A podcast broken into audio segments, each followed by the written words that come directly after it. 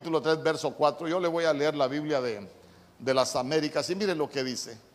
Sino que sea el yo interno, diga conmigo, el yo interno.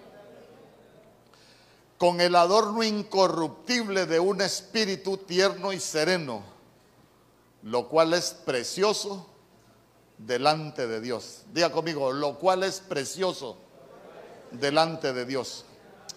Entonces, entonces vea usted que la Biblia está hablando de, de, del yo interno, lo que la ciencia conoce como, como el ego, lo que en realidad nosotros éramos. Porque el yo interno es el que muchas veces nos lleva a hacer cosas que nosotros no queremos. ¿Sabe usted que el yo, el yo el yo interno a veces nos lleva a vivir una vida, hermano, completamente diferente a lo que puede ser el propósito de Dios para nuestras vidas. Pero vea usted que la Biblia dice que, que sea el yo interno con un adorno incorruptible, o sea que al yo interno nosotros necesitamos ponerle un adorno, diga conmigo, necesitamos adornarlo. Pero vea usted que el yo interno necesitamos adornarlo con un espíritu tierno y sereno. Dígame usted, ¿cuántos padres les enseñamos a los hijos a ser desobedientes? Ninguno. Pero ¿por qué hay hijos que son desobedientes? Si no se los enseñamos. Porque hay algo que, que se conoce como, como, el yo interno, lo que nosotros somos eh, en el interior, que, que, necesitamos, necesitamos cambiar. Dice amén conmigo. Entonces, entonces vea usted que el yo interno muchas veces va a provocar situaciones en nuestra vida, hermano, que, que, van, a ser, que van a ser difíciles. Fíjese que cuando habla de, de ese espíritu tierno, no estamos hablando del Espíritu Santo. Si usted ve e, ese espíritu con, con minúscula, entonces estamos hablando de, del espíritu del hombre, el espíritu de la mujer, que tenemos que, que adornarlo. Pero dice que tiene que ser tierno. Cuando hablamos de algo tierno, eh, es hablar de humildad. Cuando hablamos de algo tierno, estamos hablando de ser pacíficos y que a veces nos cuesta. Y cuando hablamos de sereno, estamos hablando de, quietud. Y fíjese que me llamaba mucho la atención que esa palabra sereno también significa desistir de actividad o lenguaje. Entonces, desistir de actividad o lenguaje. Imagínense, imagínense, quiero ponerle algún ejemplo.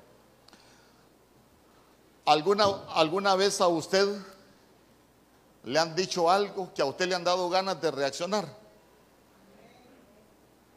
Y el yo interno está que, que quiere decirle hijo de Abraham, hijo de Isaac, hijo de Jacob. Pero, pero vea usted que la serenidad nos hace desistir de que nosotros reaccionemos de esa manera. Y yo he escuchado a algunos que cómo se consuelan. Si me lo hubiera dicho antes, yo hubiera dado cuenta. Entonces, entonces ya, se da, ya se dio cuenta por qué nosotros necesitamos adornar el yo interno. Hermano, porque el yo interno puede tener reacciones que muchas veces nos vamos a meter en problemas. Recuérdese que, recuérdese que el apóstol Pablo en el libro de Romanos hablaba de, de las leyes que, que, tenemos nosotros en los miembros. Y habla de, habla de la ley de Dios, pero también habla de la ley de los miembros, que es la ley del pecado. Y esa ley del pecado son receptores que nosotros andamos, mire, activados muchas veces, que eso es lo que venimos a, a trabajar acá para que sean desactivados. Pero esa ley del pecado es que muchas veces, decía Pablo, nos lleva a hacer lo que nosotros no queremos. Entonces, entonces mire usted que, que si hay algo que nosotros deberíamos de recuperar, ese, ese es el precioso, ese precioso yo interno. ¿Por qué? Porque usted conoce personas que cuando hablan usted dice, ay, qué bonito hablas. Eh, hasta se le nota la bondad a la gente en lo que habla. Pero usted de pronto escucha a alguien que habla con una amargura, hermano, hablan con aquel dejo de, enojo y, uno, y uno se da cuenta de que el yo interno tienen un problema. Ahora le quiero preguntar, ¿cómo está su yo interno? ¿Ya está adornado con un espíritu tierno y sereno o todavía no falta? Es que, ¿verdad que a veces nos dan ganas de reaccionar así? Pero si ya hemos ido adornando nuestro yo interno, usted se va a dar cuenta que hay reacciones que nosotros ya no vamos a tener. Y como, como le repito, hermano, a veces dan ganas. Pero como hay algo que ya cambió internamente en nosotros, ya no lo hacemos.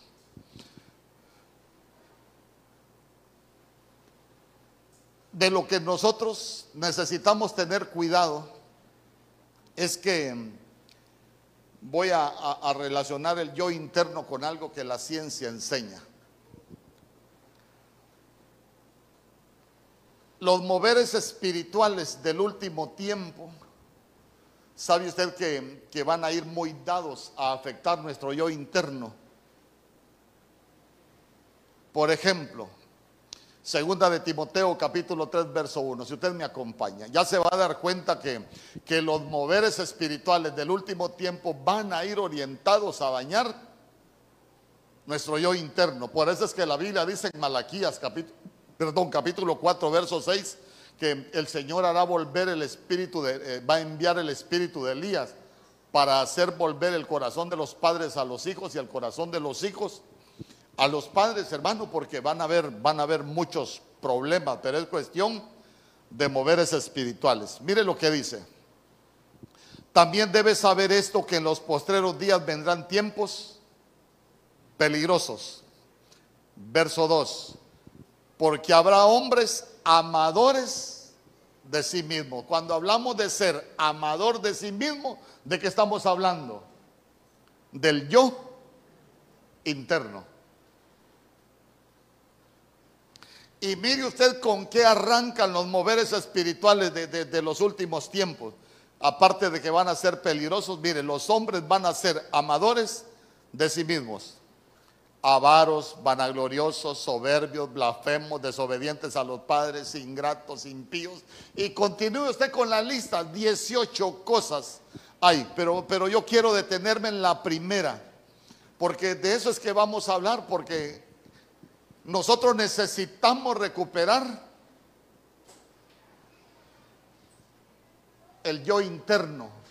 ¿Sabe qué? Pero que sea precioso no, no como, como los moveres espirituales, no, no como amadores de sí mismos, porque cuando, cuando nosotros somos amadores de nosotros mismos, tenemos un problema.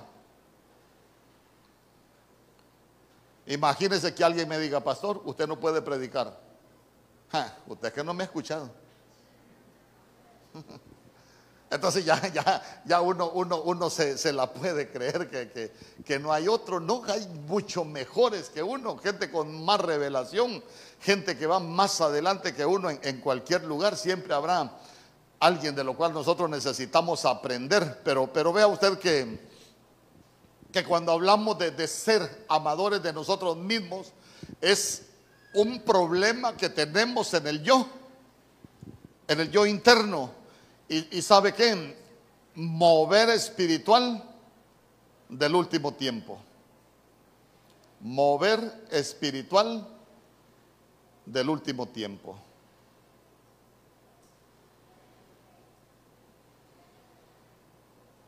Tenía unas cosas anotadas acá y no sé qué las hice.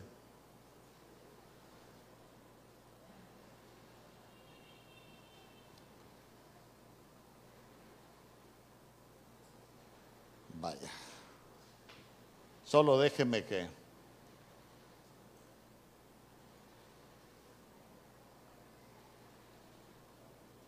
Solo déjeme que voy a...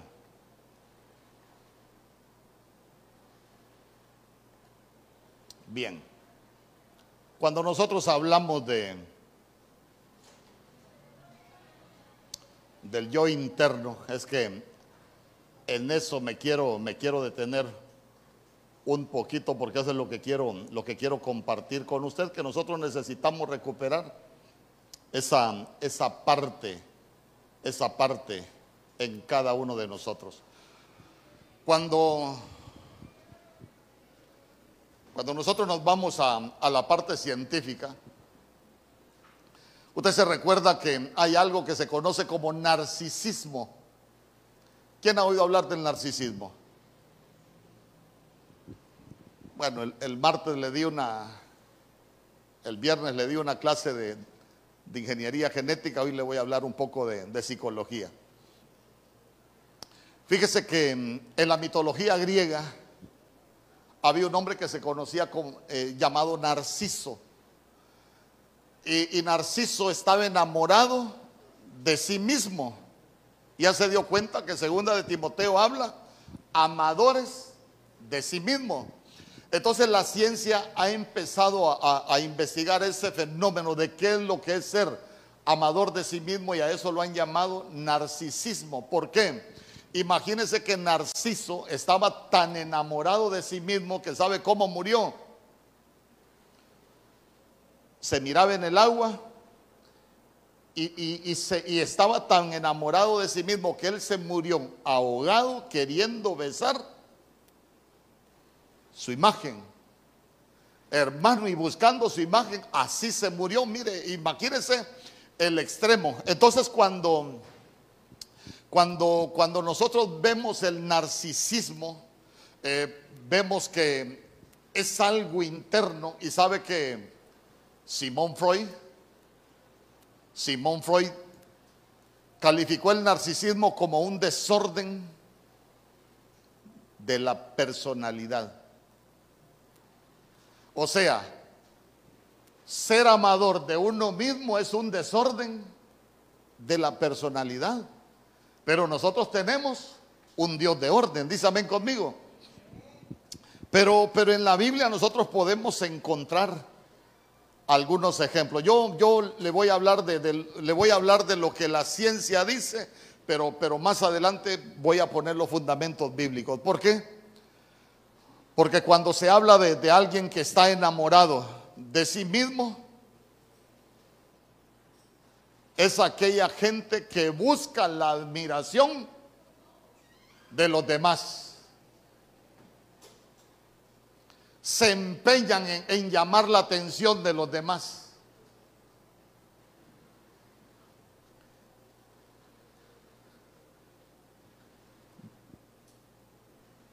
Y vea usted, vea usted en este momento. No nos vayamos al mundo, miremoslo en el mundo espiritual. Usted ha visto que, que, los cantantes cristianos, por ejemplo, en este tiempo hacen cualquier cosa por llamar la atención. Y no solo los cantantes cristianos, los pastores también están haciendo cosas por llamar la atención.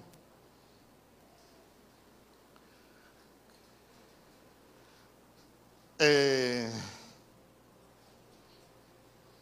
sabe que narcisismo es exagerar los logros y los talentos.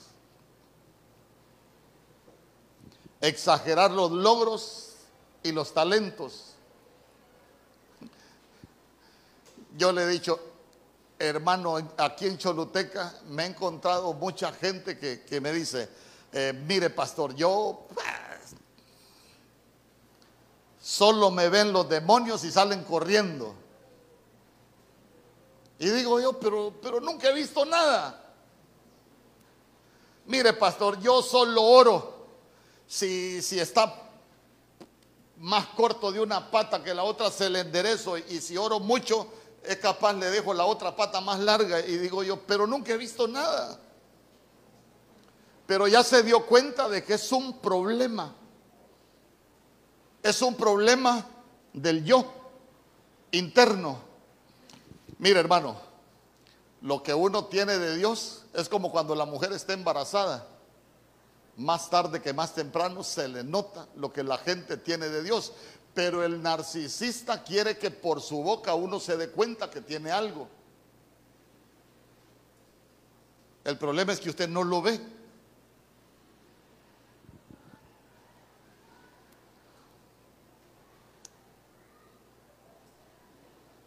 El narcisista cree que es superior a todo el mundo. Sabe más Biblia que el pastor. Es mejor líder que todos los que están nombrados en Ebenezer. Ah, yo lo haría mejor que, que el hermano Jonathan. ¿Para qué pusieron al hermano Luis Rueda? Si el hermano Luis Rueda no sabe nada, ahí debía estar yo. ¿Ah? ¿Me explico? El hermano Illich, ¿para qué? El pastor ni sabe lo que está haciendo. ¿Para qué puso al hermano Illich? No sabe nada. ¿Ah? Pero, pero ya se dio cuenta que, que uno debe de tener cuidado con eso. ¿Por qué? Porque, porque lo que nosotros tenemos es un desorden de personalidad que nos hace creer que nosotros somos mejores y al final lo que somos es amadores de nosotros mismos porque creemos que nosotros sí podemos, pero en lo demás hasta el pastor se equivocó.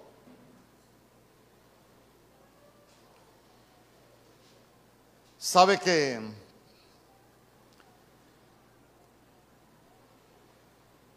yo soy muy observador, yo se lo he dicho. Hermano, yo se lo he dicho, soy muy observador. Sabe que una de las características del amador de sí mismo es que cuando se llega a un lugar, quiere ser la figura principal.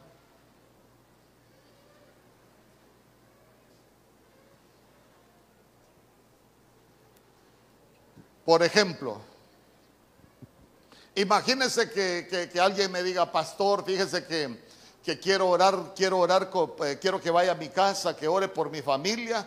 Le están diciendo al pastor, amén. Pero vengo yo y le digo al hermano David, hermano David, acompáñeme, voy con el hermano David.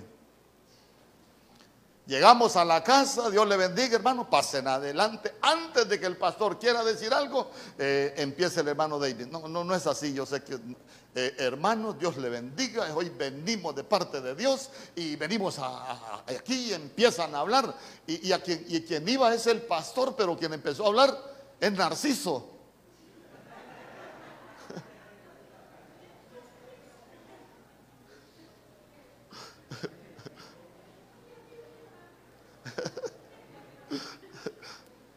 Entonces,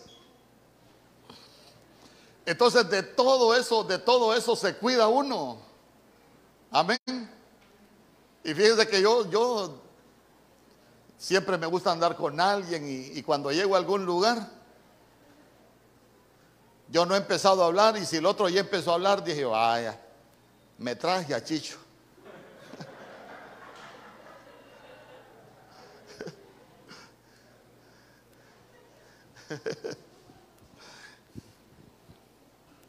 Pero es un, oiga bien, oiga bien. Ay, hermano.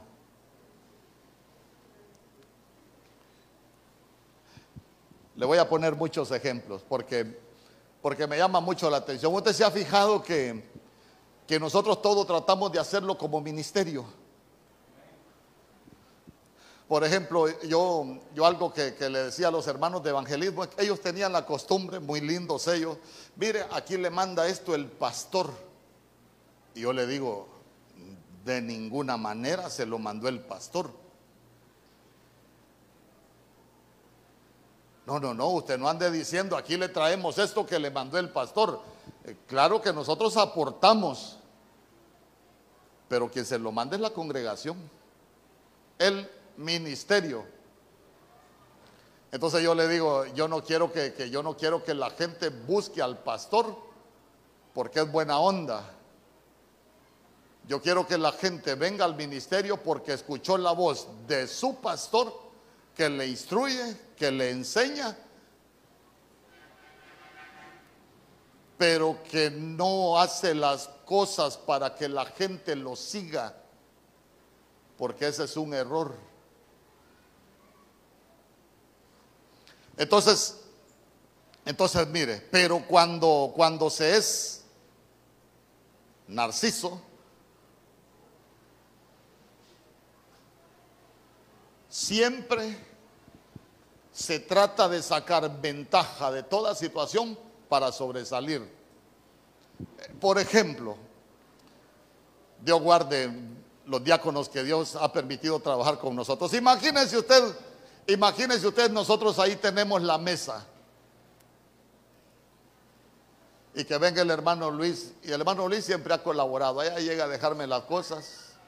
Y a veces las traen para acá, pero que venga el hermano Luis y que diga, ah, no, yo no, yo en esa mesa no, yo voy a ir a, tal lado y yo voy a ir para que la gente me conozca.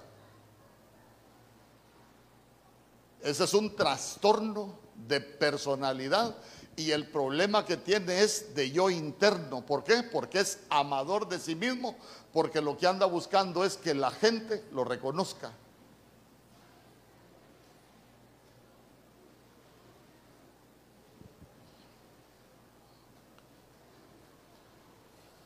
Una vez le voy a contar, porque muchos de aquí son líderes y otros van a ser líderes.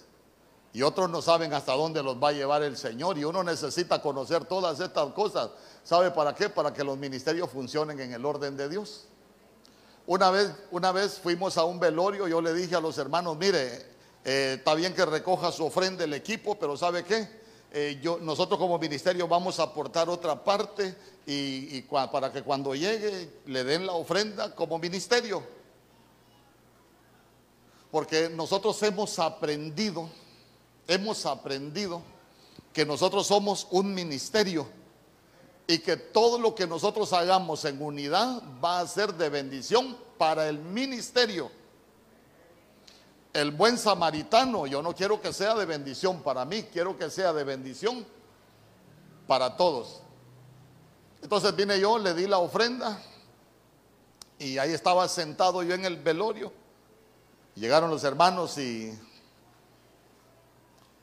aquí le traigo, le dijo. ¿Ah? Aquí le traigo de mi parte. Y esto es lo que le mandó el pastor. Le Aquí le traigo que andaba buscando.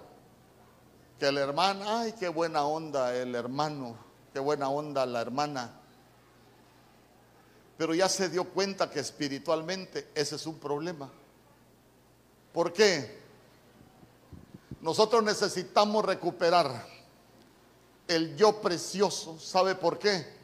Porque el único que merece la gloria, el único que merece la honra, el único que merece el honor en todo lo que nosotros hacemos es el Señor. Dele una ofrenda de palmas al Rey.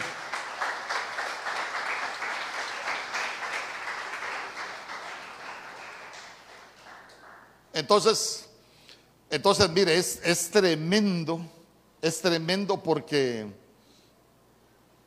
ay hermano, uno fácilmente puede caer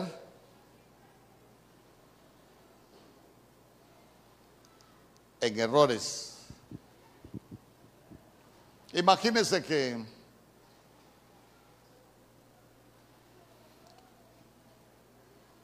que yo ahorita digo que usted es buena onda. y que mañana yo vengo diciendo, hermano, no sirve para nada. ¿Sabe que esa es una característica del narcisista? Te alaban, pero después te despedazan.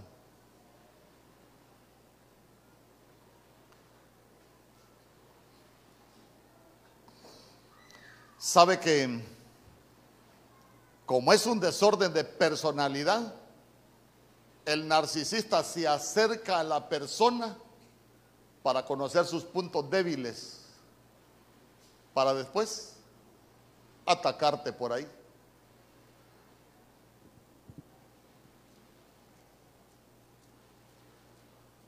Imagínense que yo llegara a la casa de cada uno. Ah, voy a ver aquí que tiene la hermana María aquí en la casa para después. ¿Y por qué se pueden hacer todas esas cosas? Porque tenemos un problema. Tenemos un problema. Y es el, el yo interno que nosotros tenemos afectado. Porque sabe que es bonito que nosotros aprendamos a, ver la gente con pureza. Que nosotros aprendamos a amarnos con pureza que nosotros aprendamos a, hacer las cosas, pero sabe que no pensando en nosotros, sino que pensando siempre en el Señor. Hermano, cuando, cuando nosotros no tenemos problemas de, de, de, de ese ego interno, ¿sabe qué? Uno, uno aprende a, a, disfrutarse la vida. ¿Por qué? Porque ya no va, es que el problema del enamorado de sí mismo se fija mucho en los demás.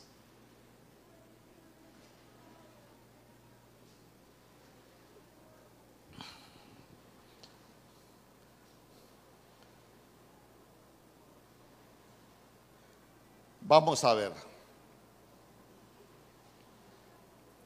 Esther capítulo 3, verso 1.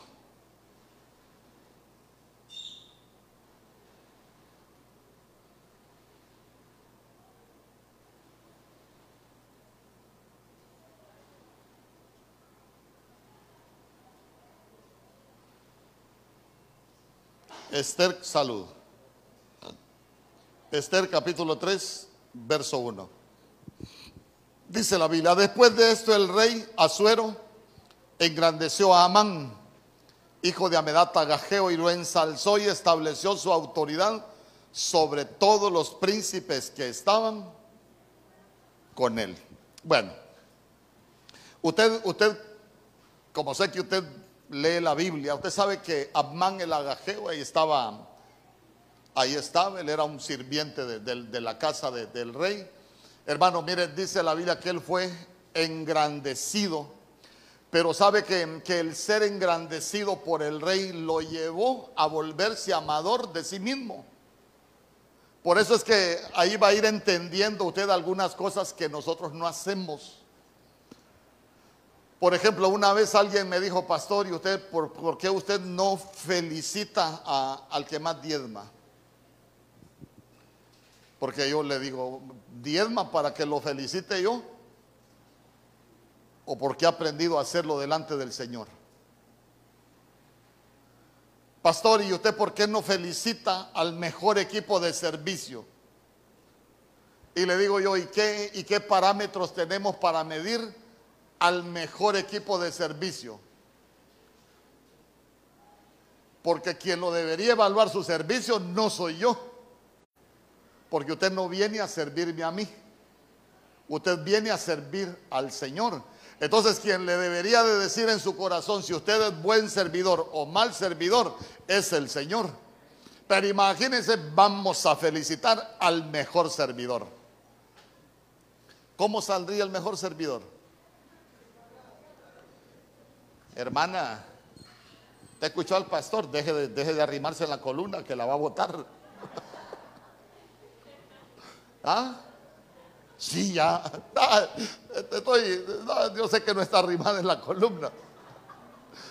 Pero, pero, ¿por qué? Porque, porque como, como yo le ayudé, como dicen en mi pueblo, la, la niña, el niño meco y la niña que lo pelisca, yo le ayudé a que su desorden se acrecentara entonces la gente ya cree que está por sobre los demás y que tiene autoridad para corregir a todo el mundo.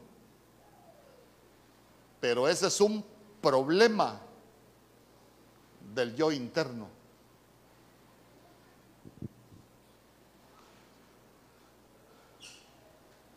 Cuando uno solo anda viendo a los demás para verle los errores, ese es un el desorden de personalidad no es del que le andan buscando errores. El problema del yo interno es, de, es del que anda buscando errores en los demás. Y se recuerda que la Biblia dice, queremos ver la paja en el ojo del otro sin habernos sacado la viga que andamos en el nuestro. Entonces, ¿sabe por qué le vemos errores a los demás? Porque la viga que andamos nos daña hasta la visión, el yo interno nos daña hasta la visión.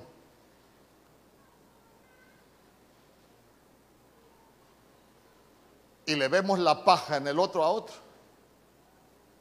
Pero nosotros andamos una viga, pero esa no la, no la vemos.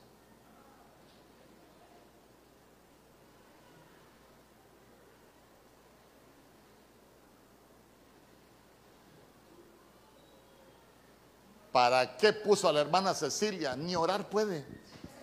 ¿Mm?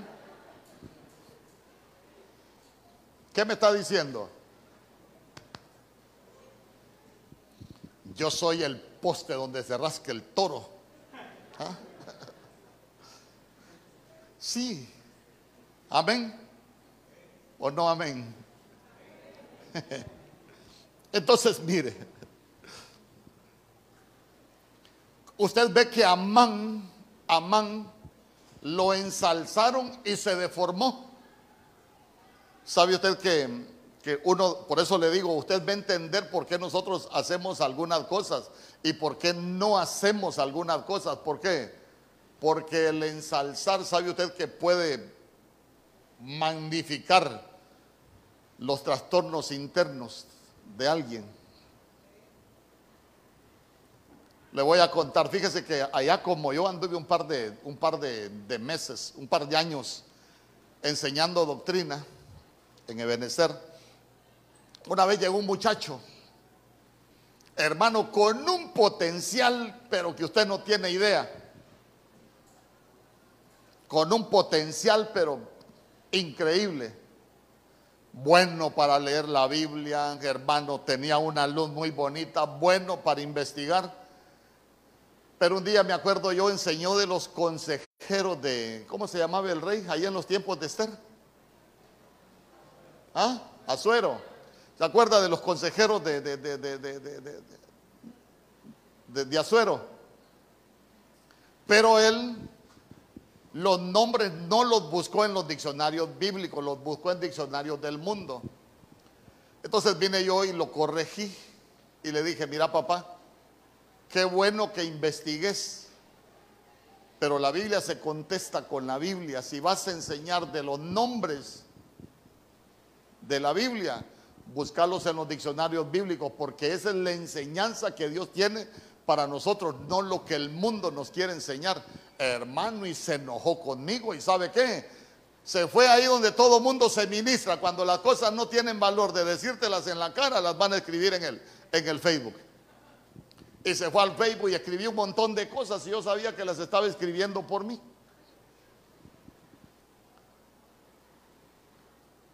Al día de hoy, públicamente lo dijo el apóstol Germán, que él está sin cobertura. Nunca aceptó la corrección. Y yo no le estoy diciendo que estoy lleno de sabiduría, todavía me falta mucho que aprender. No aceptó la corrección, hermano, se enojó conmigo Ahora hasta públicamente dijeron ahí que, que, él ya no tiene nada que ver con Ebenezer y que no tiene cobertura de Ebenezer y que no tiene ningún vínculo con Ebenezer. ¿Sabe qué? El yo interno lo echó a perder. Cuando, porque cuando nosotros tenemos ese desorden de personalidad, usted no acepta corrección, hermano. Bueno, usted no, diga yo si acepto corrección. Pero el que tiene alterado el yo interno, como lo han ensalzado como Amán, ya no se deja corregir. Entonces, el como no se deja corregir, la gente muchas veces cae en insurrección y ni cuenta se da.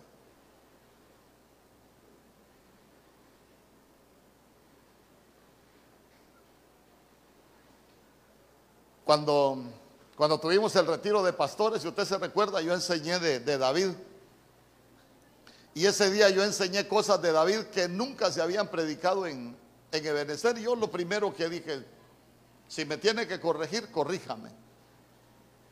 Ahí públicamente, si me iba a pelar, que me pelara, pero, pero, pero uno debe de aprender, hermano, porque, porque, ¿por qué alguien no se deja corregir? Porque ya perdió la humildad y ya perdió la sencillez. Y ya se cree que se lo, sabe, todo, pero ese es un problema interno. Amador de sí mismo, ya nadie le puede decir nada. Entonces, entonces vea usted que, que el problema no se detuvo. Usted se recuerda que cuando, cuando el rey dice que no tenía sueño, leyó el libro de, de las memorias, le preguntó a Suero, ¿qué se debería de hacer con el hombre aquel a quien el rey quiere honrar? Y dijo a Suero, ¿a quién más va a querer honrar el rey que a mí?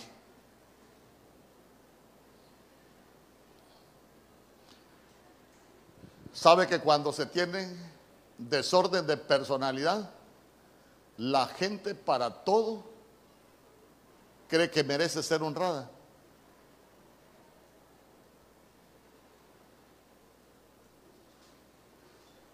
Hermano, y,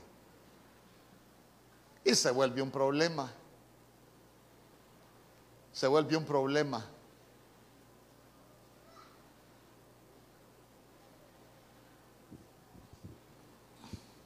Porque muchas veces, estando en la iglesia, se puede tener el complejo de Amán y se vuelve amador de sí mismo.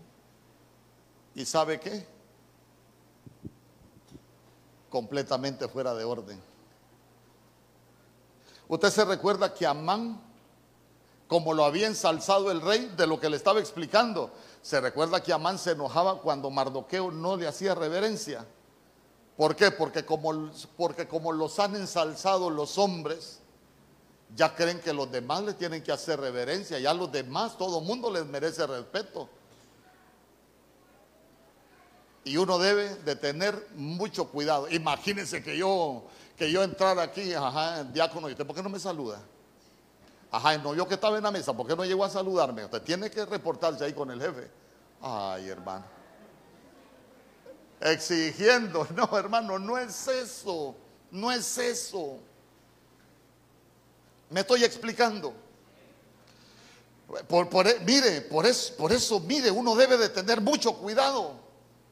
Porque a veces espiritualmente lo que tenemos llamado, dañado, perdón, es el yo interno. Tenemos un desorden. Por eso es que nosotros necesitamos adornarlo. Imagínese usted un desorden, pero viene usted y le pone un adornito de un espíritu tierno y sereno. Ah, entonces quiere decir que, cuando ya, ya le ponemos ese adornito, el yo interno es el que se vuelve precioso. Ahora le pregunto, ¿Será que necesitamos poner ese adorno hasta en la boca? Sí, hermano, sí. ¿Por qué? Porque, porque como estamos hablando del yo interno, y la Biblia dice que de la abundancia del corazón habla la boca. Ah, entonces quiere decir que ese adornito nosotros necesitamos ponerlo dentro. Porque no importa que, que nosotros hayamos venido con esos desórdenes. ¿Sabe cuál es el problema? Que aquí lo ordenemos y que aquí le pongamos el adorno.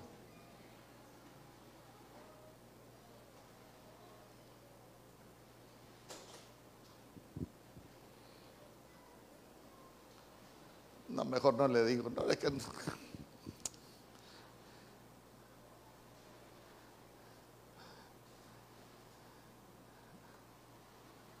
Le iba a decir otras cosas, pero no, no, no se me vaya a resentir. Vamos a tener que venir a, reconciliarnos la otra semana cuando sea el ayuno.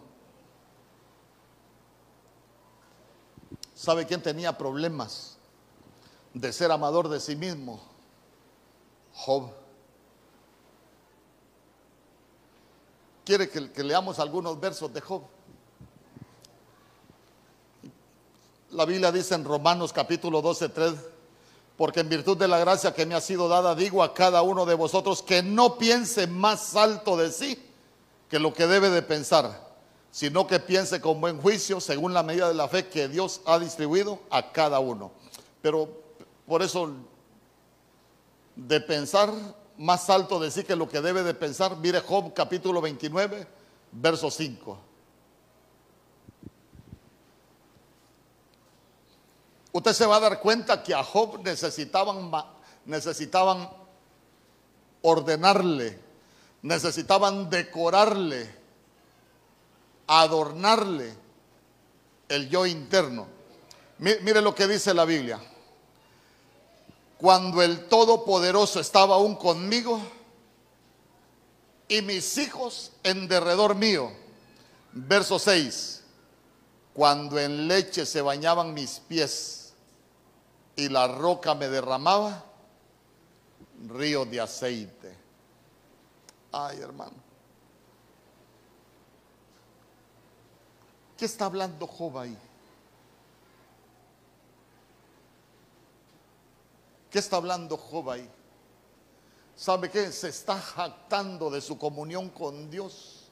Está hablando él que en leche se lavaba los pies. Usted sabe que la leche es palabra y se lavaba los pies es caminar, ¿sabe qué? Él se creía el más limpio que todo el mundo porque él está diciendo que él se limpiaba los pies con leche. ¿Sabe, sabe qué está diciendo? Aquí todos son pecadores, aquí ninguno es como yo. Yo me lavo los pies con leche. Yo soy más santo que todos estos. Eso es lo que está diciendo él. Y sabe qué? La roca me derramaba ríos de aceite. La roca, ¿quién es la roca? ¿Y qué, es el aceite de unción? Es habilitación. El aceite es revelación también. ¿Qué está diciendo él?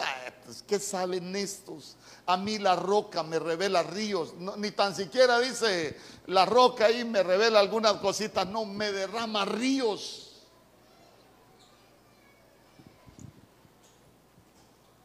¿Sabe que aceite también es fama?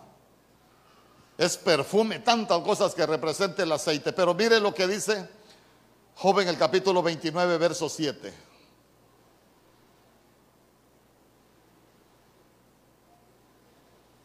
Dice, cuando yo salía a la puerta de la ciudad, cuando en la plaza tomaba mi asiento, verso 8, me veían los jóvenes y me pedían consejo. ¿Ah? Oiga bien. Él tomaba ahí su, su, asiento. Cuando yo salía, mire, me veían los jóvenes y se escondían. Y los ancianos se levantaban y permanecían en pie. ¿Qué representa ser anciano en la Biblia? Alguien que tiene sabiduría. ¿Qué estaba diciendo Jovito? No hay otro más sabio que yo aquí. Ah, ustedes ancianos me deben respeto porque aquí no hay otro más sabio que yo, no hay nadie que sepa como yo, no hay nadie que, hermano, increíble. Mire el verso 9. Mire el verso 9. Los príncipes dejaban de hablar y ponían la mano sobre su boca. Imagínese usted. Allá, hermano, ¿por qué está hablando? No, está, estoy hablando yo. ¿Qué es esa falta de respeto? Usted no sabe que cuando el cafre mayor habla, usted tiene que callarse la boca. ¿Ah? ¿Se imagina a don joven esa postura, hermano? Entró Jovito y todo mundo dejaba de hablar porque el hombre exigía respeto. Y mire usted, hasta se ponían la mano sobre la boca. Pero viene el Señor, bueno, vamos a vamos a adornarle, vamos a adornarle el espíritu a don Job. Hermano, a veces a uno lo tratan para adornarlo. A veces a uno le pegan unas humilladas, así como dijo David, bueno me fue el haber sido humillado porque le tienen que arreglar el yo interno. Ya vamos a ver si hablamos un poquito de, David, aunque ya, ya es tarde. Bueno, vamos, vamos a arreglarle, vamos a adornarle el espíritu, el yo interno a Jobito. Job capítulo 30, verso 1.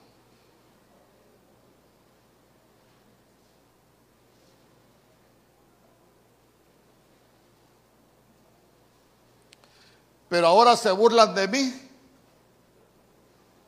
los que son más jóvenes que yo, a cuyos padres no consideraba yo dignos de poner con los perros de mi ganado. Yo le digo, ¿era altivo Job? Hermano, imagínese usted llegar a menospreciar la gente que no los consideraba dignos de ponerlos ni con los perros que él tenía.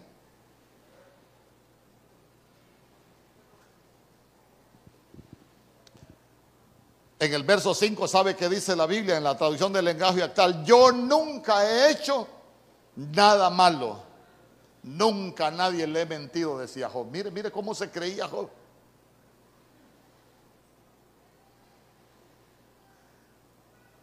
Lo voy a llevar al final, después de que lo estaban arreglando y que le estaban adornando su, su espíritu.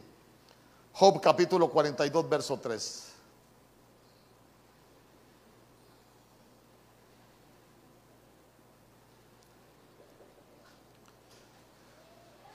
Tú preguntas, ¿quién soy yo? Que siendo un ignorante he puesto en duda tu sabiduría. Reconozco que he dicho cosas que no alcanzo a comprender. Cosas que son maravillosas y que en realidad no conozco. Entonces al final usted se va a dar cuenta que ahí estamos en el en el final de Job. Y él ya está reconociendo, hermano, que él había hecho cosas, pero imagínense usted todo el trato que tuvo que, que pasar. Imagínense usted que cuando usted lee el libro de Job, se va a dar cuenta que él en el principio solo había heredado a sus hijos varones. A las mujeres no las tomaba en cuenta él, pero después de la petateada que le pegaron. Usted se va a dar cuenta que, hasta los nombres de las hijas significan algo hermoso, porque ¿sabe qué? Lo cambiaron completamente. Lo cambiaron completamente. Entonces, entonces mire usted que, que nosotros necesitamos, necesitamos cambiar, hermano, porque, porque mientras tengamos ese desorden interno, hermano, mire, amadores de sí mismos, mire, lea la vida de David, yo le pregunto, cuando la Biblia habla de David, habla cosas muy hermosas. Tenía el corazón conforme al corazón de Jehová, el dulce cantor de Israel. Pero ese era eso era el propósito que Dios tenía para su vida. Pero ¿sabe qué? David tuvo que ser pisoteado para cambiarle su ego.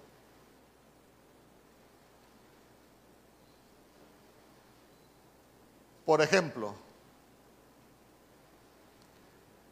cuando le dijo cuando le dijo el rey Saúl, tú no puedes pelear con Goliat. Él es un guerrero desde su juventud y tú eres un jovencito. ¿Y qué le dijo David? Ah, yo he estado pastoreando las ovejas y cuando venía un león o un oso y, y se llevaba una, yo se la quitaba de la boca. Como dicen en mi pueblo, fachento el David.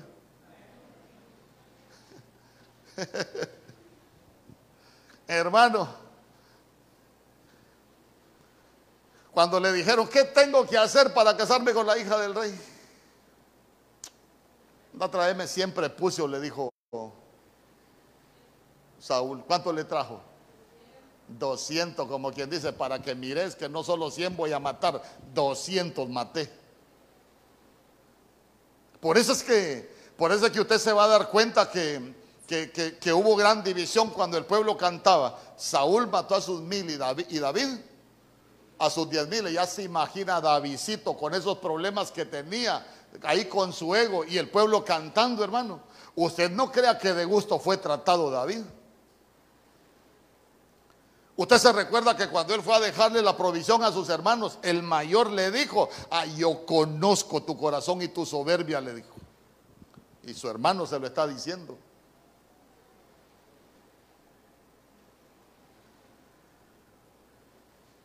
Lo ungen rey y anduvo 13 años. Le faltaba el desierto, le faltaba la cueva, le faltaba la persecución, le faltaba dormir en cualquier lugar, le faltaba hasta hacerse loco para poder sobrevivir, pero al final vuelve para reinar, pero tuvieron que cambiar el yo interno. En cambio, al rey Saúl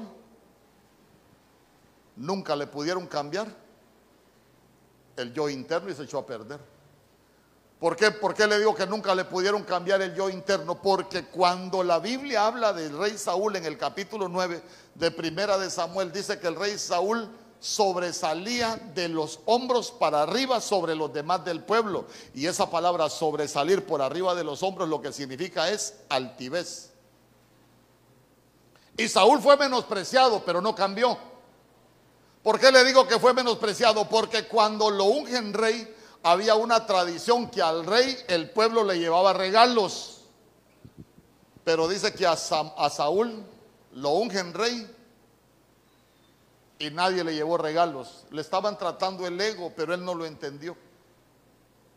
Y al final se echó a perder. Entonces ya se dio cuenta de que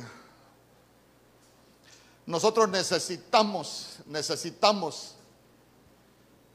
recuperar ese precioso yo interno. Hermanos, y la Biblia dice que el Señor ve de lejos al altivo, pero ve de cerca al humilde. Y son cosas que nosotros necesitamos, necesitamos aprender, hermano, porque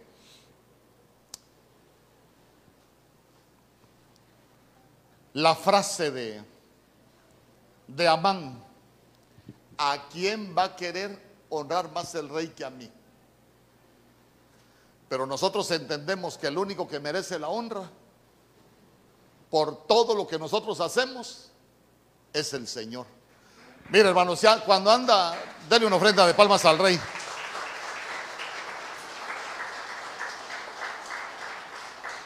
Sabe que, sabe que el buscar reconocimiento, el buscar reconocimiento es un problema del yo interno. Porque yo le digo, en todo lo que nosotros hacemos aquí, el único que merece ser honrado es el Señor. Ay, pastor, yo ya no quiero cantar. Imagínense que, me salga Maoli Papi porque nunca me ha felicitado. Porque yo canto. Lo primero que le voy a decir, y es que vos me cantás para entretenerme a mí o qué. no, pero es que vos sabés, para subirme el ánimo.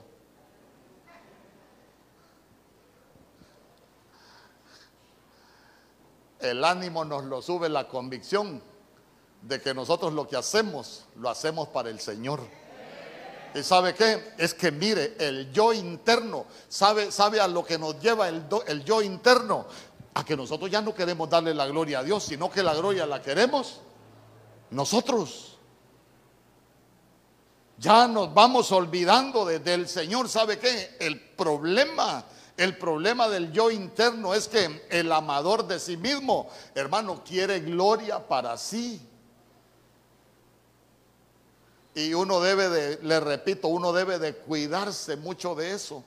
Hermano, porque todos los que hacemos algo en el Señor debemos de, debemos de entender que el más importante aquí en esta casa no es el pastor, el más importante en la iglesia no es, no es el hermano, el más importante en la iglesia es el Señor. Hermano, ¿qué haríamos nosotros sin la presencia del Señor? No somos nada. Imagínense que nosotros tengamos un montón de gente con su ego interno desordenado, con ese desorden y, sin el Señor. Que tengamos un montón de líderes famosos, pero con un ego bien grandote y sin el Señor. Mire, una vez estaba enseñando yo y en Corderitos estaba enseñando yo. Y se, se levantó un hermano y me dijo, y vos seguís enseñando esas cosas, me dijo. Es Biblia, le dije yo. Nosotros en mi ministerio, me dijo, ya no enseñamos esas cosas. Sabes que nosotros tenemos tanta visitación, me dijo que los ángeles nos daban la revelación. ¿De veras? Le dije yo. ¿Y cómo se llama el ministerio? No, ya desapareció. Me dijo, pues sigo enseñando estas cositas, le dije yo. Entonces ya cuando, cuando me dijo que había desaparecido, le dije yo, ¿y, ¿y, usted por casualidad no leyó que la Biblia dice que si aún yo, Pablo dijo, si aún yo o un ángel de cielo les predico un evangelio contrario, el tal sea anatema.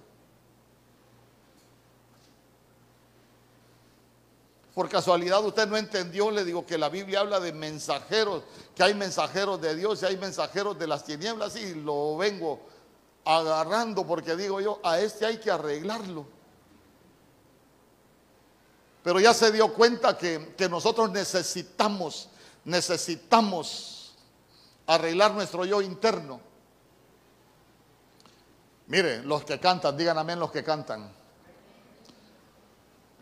Nunca vayan a cantar un canto que le guste al pueblo. Cuando les toque el privilegio de cantar, mejor doblen sus rodillas y pregúntenle al Señor qué quieres que cante. ¿Con qué alabanzas quieres que te alabe? ¿Con qué canto quieres que te adore? Ay no, vamos a cantar tal canción porque al pueblo le gusta.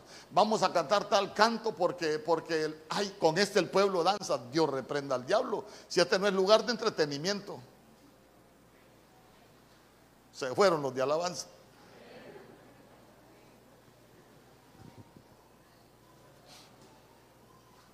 Amén. El yo interno. Eh, mire, es que el yo interno muchas veces nos puede alejar del Señor. Por eso es que nosotros necesitamos adornarlo, adornarlo. ¿Sabe qué? Para que sea precioso delante de Dios. Cuando ya ha sido adornado nuestro yo interno, ¿sabe qué? Los demás van a ser importantes para ti.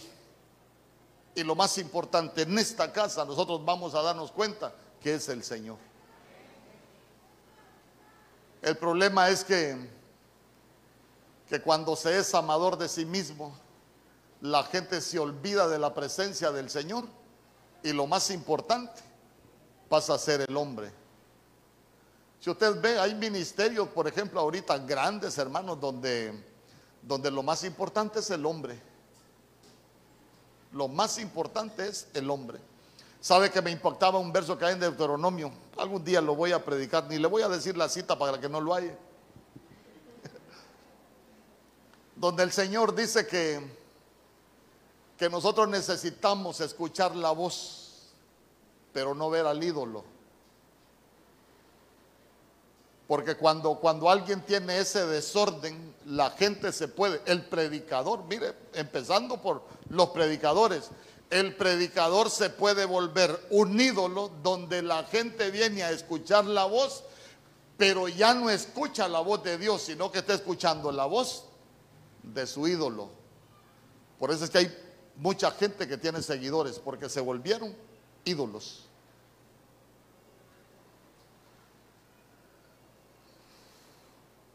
Usted necesita adornar su yo interno. Ahora voy con el devocional. Ya para ir cerrando, voy con lo devocional. Hermano, una hora ya, qué barbaridad. Nosotros necesitamos adornar nuestro yo interno. No es viernes de familia, pero ¿por qué se rompen las familias? Porque no tenemos adornado el yo interno. La gente le causa daño a los demás y no le importa. Le causa daño a su mujer, la mujer le causa daño al esposo, se le causa daño a los hijos. ¿Sabe por qué? Porque no tenemos ese adorno. Pero qué bonito cuando ya lo tenemos adornado. ¿Sabe qué? Cuando tenemos ese adorno en nuestro hablar. Cuando tenemos ese adorno en, en nuestro semblante. Porque sabe usted que necesitamos adornar nuestro semblante. Por ejemplo, el amado a la mujer del cantar de los cantares le decía, muéstrame tu rostro porque es agradable. Pero tiene que ser adornado. Tiene que ser adornado nuestro corazón. La Biblia dice que de la abundancia del corazón habla la boca. Porque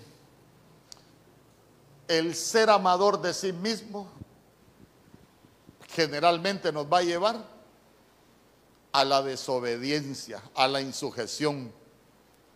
¿Y sabe qué? Nos echamos a perder nos echamos a perder. Porque dice la Biblia que si nosotros no amamos, si nosotros no obedecemos al hombre que vemos, ¿cómo vamos a amar a Dios? Que no lo vemos. Por eso es que nosotros necesitamos recuperar el yo interno, pero ¿sabe qué? Adornado, adornado. Hermano, que, que sea algo precioso delante del Señor. Amén. Yo quiero que cierre sus ojos. Así rapidito. Son las 12 con 48. Solo quiero que meditemos en algo. No revise a nadie más no revise a nadie más. Solo revise si usted por dentro sabe que cierre los ojos de afuera y que el Señor pueda abrir los ojos del Espíritu, los ojos de adentro. Para poder revisarnos.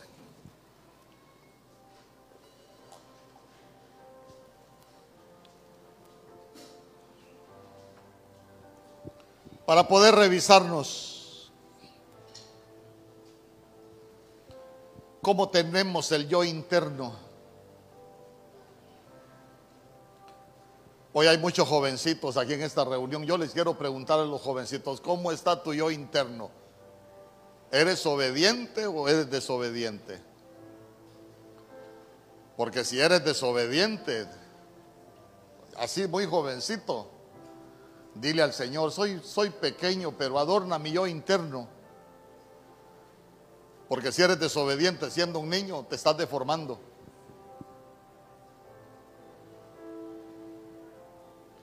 Cada esposo, cada esposa, ¿cómo tenemos nuestro yo interno? ¿Lo tenemos adornado? ¿O somos amadores de nosotros mismos?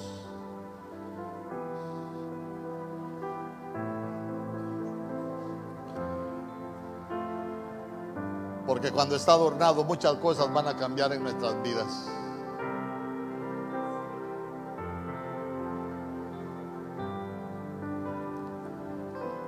Y usted se va a dar cuenta que cuando ha sido adornado nuestro yo interno, los demás van a ser importantes para ti. El problema es que cuando somos amadores de nosotros mismos, solo interesamos nosotros, nos preocupamos por nosotros, queremos que las cosas sucedan como nosotros queremos y no nos importan los demás. Pero ya se dio cuenta que qué importante es que recuperemos ese yo interno, pero adornado. Porque eso nos va a cambiar, va a cambiar a las mujeres como esposa, va a cambiar al hombre como esposo, va a cambiar los hijos.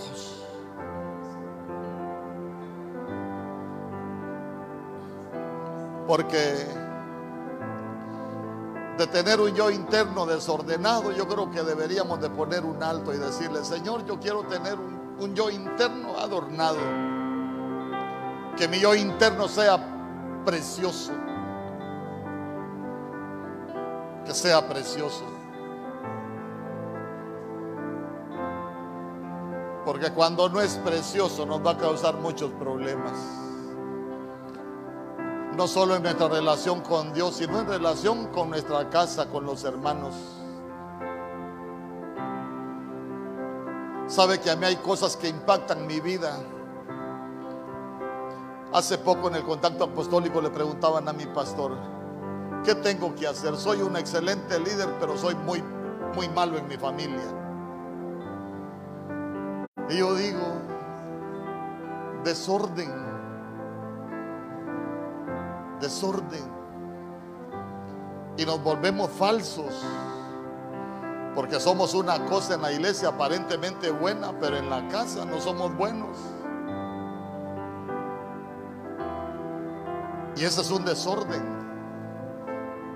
Es un trastorno de, de personalidad que no puede ser. Si somos buenos en la iglesia, seamos buenos en la casa. Los jovencitos, si son obedientes en la iglesia, que sean obedientes en la casa. Si respetan en la iglesia, que respeten en la casa. Pero no que a veces en la casa son irrespetuosos, son malcriados.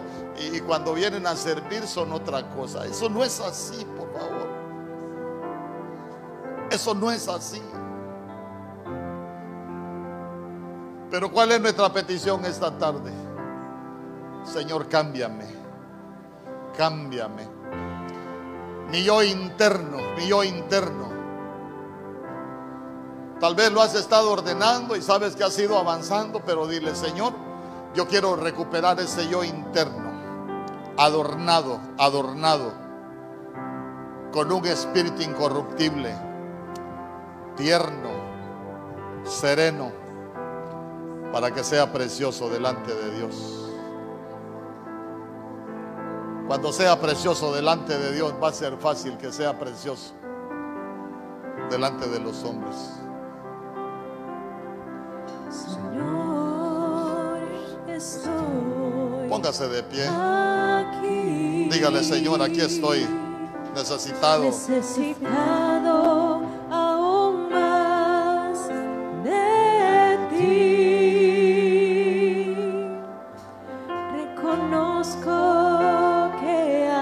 mientras más nos llenamos de Dios, menos vamos a tener de nosotros.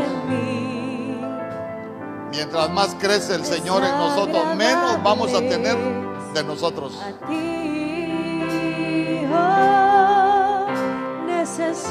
Oh. Si usted necesita un cambio, dígale, yo necesito un cambio. Ayúdame, Señor.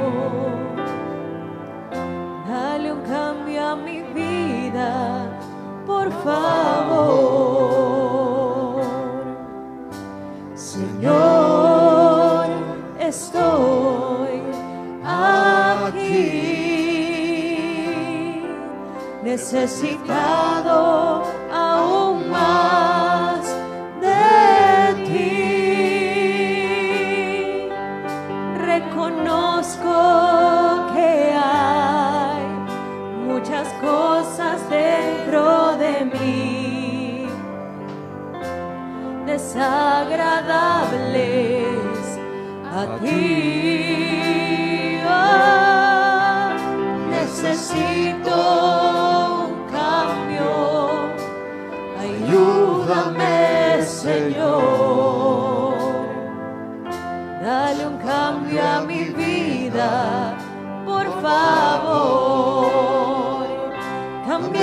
Señor, te lo pido.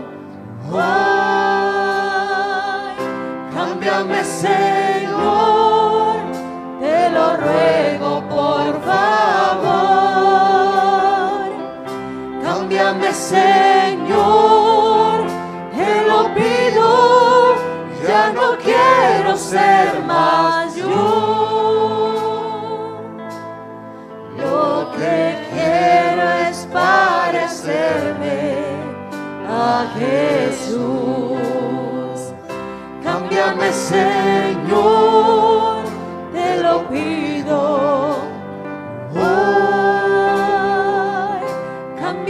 Señor, te lo ruego, por favor.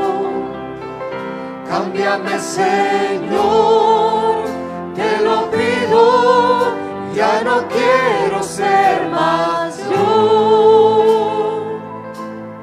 Lo que quiero es parecerme a Jesús. Te puede alzar sus manos al cielo. Parecerme a Jesús. Aquello que te ha ayudado, que te ha costado cambiar, ¿por qué no le dices al Señor, ayúdame a cambiarlo?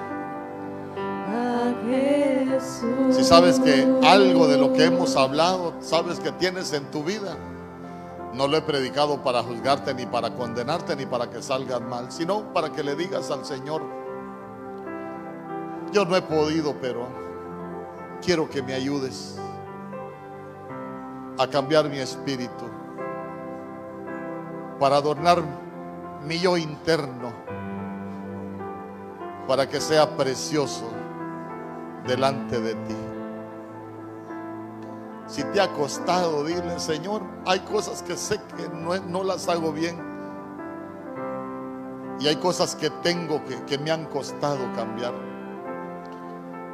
Pero por eso estamos en este lugar para que el agua de tu palabra nos limpie, mi Dios. Que nos transforme, que nos cambie.